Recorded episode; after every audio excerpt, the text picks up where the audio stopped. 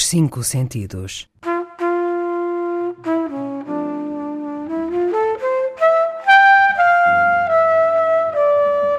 Um programa de Mário Cordeiro.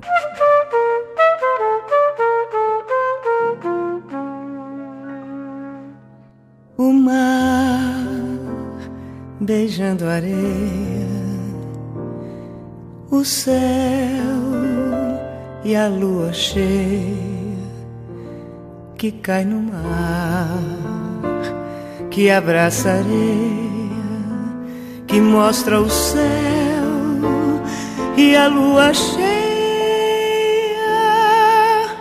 que prateia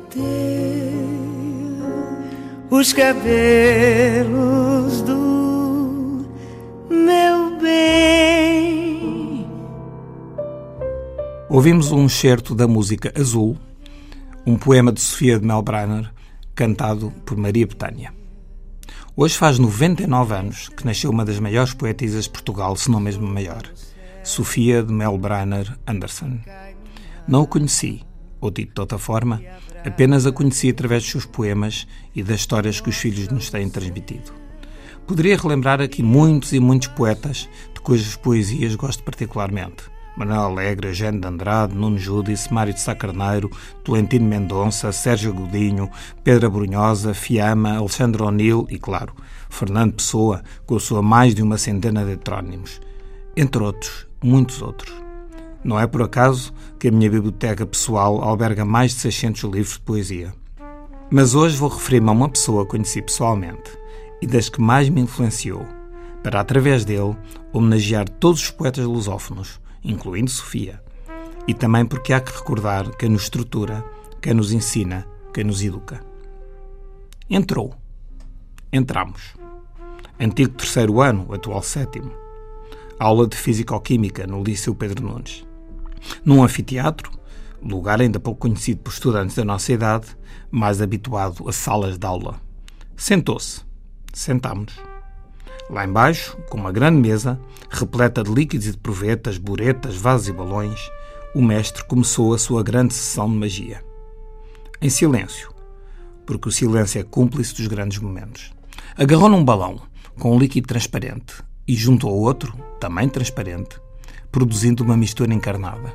Perante o pasmo geral, também ele silencioso, o pasmo, por creio que de boca e abertos que estávamos, nem um som poderia sair, juntou mais uma substância. O líquido entrou em efervescência e ficou azulado. Vertido para a proveta, que conteria algum pó secreto, ficou verde. Os Os não soaram, porque o fascínio toldou qualquer reação. O mestre continuou, fazendo truques sobre truques, misturando pós e líquidos de frascos e provetas diferentes, transformando o encarnado em azul, depois em verde, a páginas tantas libertando vapores e fumos e, num último toque de alquimista, devolveu à mistura a sua transparência original. Foi nessa altura que falou, para apenas dizer: Meus senhores, isto é a química. Podem sair e até à próxima aula. Rómulo de Carvalho, meu professor de Físico-Química, com quem tive uma relação muito particular, como mestre e como poeta. Devo-lhe muito. Um dia, o meu colega António Rebelo de Souza emprestou-me um livro de um tal António Gedeão. Estava a lê-lo no recreio, devia ter aí uns 13 anos, quando o professor Rómulo me interpelou. Estás a ler isso? O que é que achas, Cordeirito? Era como ele me chamava. Estou a gostar muito, professor. Gostava de ter sido eu a escrever estes poemas. Hum, disse ele. Experimenta, que talvez um dia consigas. Não sejas mais do que simples, e não tentes ser outro senão tu. E nada mais disse. Designadamente que era ele, Rómulo, o António Gedeão da poesia Vim a saber mais tarde por outras vias. Noutra ocasião, um colega resolveu copiar por mim. Eu era muito bom a fisicoquímica, assim como era péssima desenho ou matemática. O meu colega foi-me perguntando coisas e eu dizendo-lhes encapotadamente. Entregámos os testes e, ao receber as notas, uns dias depois, notámos que ambos tínhamos um 13. E eu senti-me injustiçado. O meu teste estava impecável e fui pedir explicações. O professor Rómulo, com um grande sorriso, apenas disse: o teu teste está para 19. Mas eu vi perfeitamente como é que o teu colega copiou por ti esta, aquela e mais aquelas respostas e tu colaboraste. O teste dele estava para 7. Fazendo a média, já que trabalharam em conjunto e tu deixaste, ficaram os dois com 13, não achas justo? E sorriu. E eu aprendi muito e agradeço essa lição que está sempre presente na minha vida. Noutra aula, quando falava, e nós fascinados, da dinâmica do universo e da magnitude astral, apareceu um pequeno ratinho aos seus pés, vindo do jardim. O rato parou. Provavelmente também ele admiraria o mestre. Os alunos pensaram que algo de caótico se iria passar. Rómulo parou também de falar, olhou para baixo, não esboçou nenhum gesto e exclamou: É apenas um rato. E continuou a explicar a fusão da matéria e as unidades astronómicas perante as quais um pequeno ratinho era apenas e tão só um pequeno ratinho.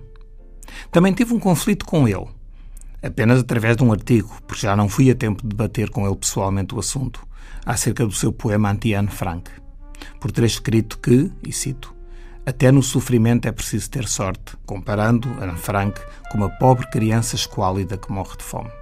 Nunca entendi esse poema, é um enigma para mim, porque Anne Frank nunca tirou qualquer proveito do seu trágico destino. Já uma vez abordei o assunto com a filha, a escritora e minha amiga Cristina Carvalho. Mas é um enigma a razão de ser destes versos. Creio que os gênios também têm direito a enganarem-se, para mostrarem que são humanos e não deuses, o que exalta ainda mais a sua real genialidade. O mundo pula e avança. E apesar de Gedeão se afirmar como cético, descrente do homem e da humanidade, quase como um cínico, creio intimamente que não o era, muito pelo contrário. Poeta, professor, pedagogo, dramaturgo, ensaísta, publicou numerosos livros, designadamente reflexões sobre o sistema educativo, história da ciência, história da educação, história de Portugal. Foi muito maltratado pela escola depois do 25 de Abril e referiu-o com muita mágoa. Faria anos este mês. Para dizer o que acabei de dizer, podia ter esperado um ano, o de centenário de Sofia, que espero seja comemorado condignamente, divulgando a sua obra mais do que grandes comemorações oficiais. Mas todos os momentos são bons, quando se trata de poesia, de poetas, e neste caso de António Dião, um homem tão grande que já dificulta a física a calcular a sua verdadeira dimensão, Obrigado, Setor Rómulo, por tudo que me deu e me ensinou. Como alquimista da vida, fez-me estar bem mais próximo da pedra filosofal. Eles não sabem que o sonho é uma constante da vida, tão concreta e definida como outra coisa qualquer. Como esta pedra cinzenta em que me sento e descanso, como este ribeiro manso em serenos sobressaltos como estes pinheiros altos, quem verde e ouro se agita, como estas aves que gritam em bebedeiras de azul. Eles não sabem que o sonho é vinho, é espuma, é fermento, bichinho alacre sedento, de focinho pontiagudo, no perpétuo movimento. Eles não sabem que o som telecor, é pincel, vaso, fusto capitel, arca em ogiva vitral, pináculo de catedral, contraponto, sinfonia, máscara grega, magia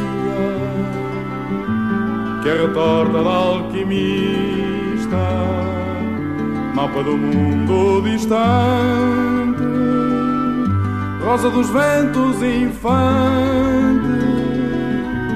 caravela quinhentista,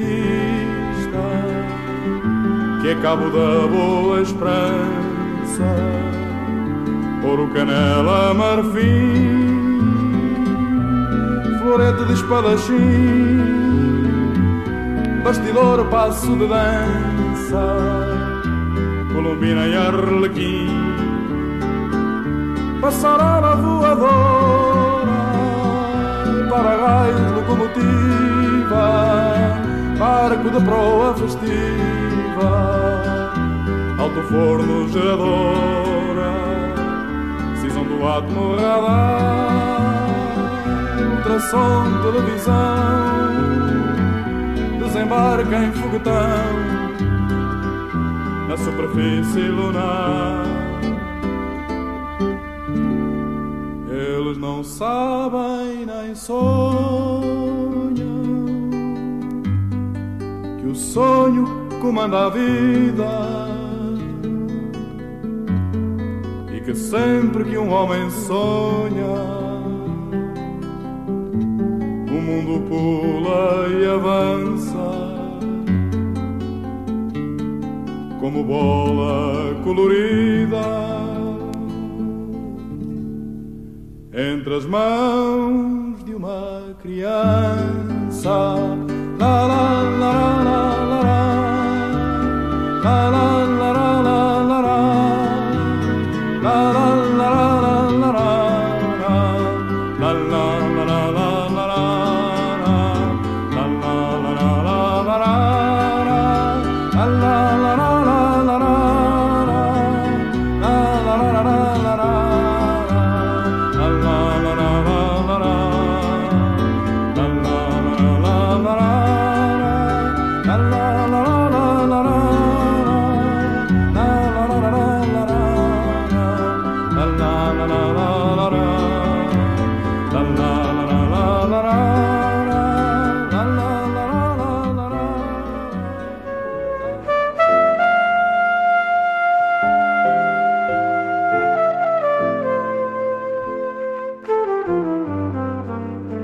Os Cinco Sentidos.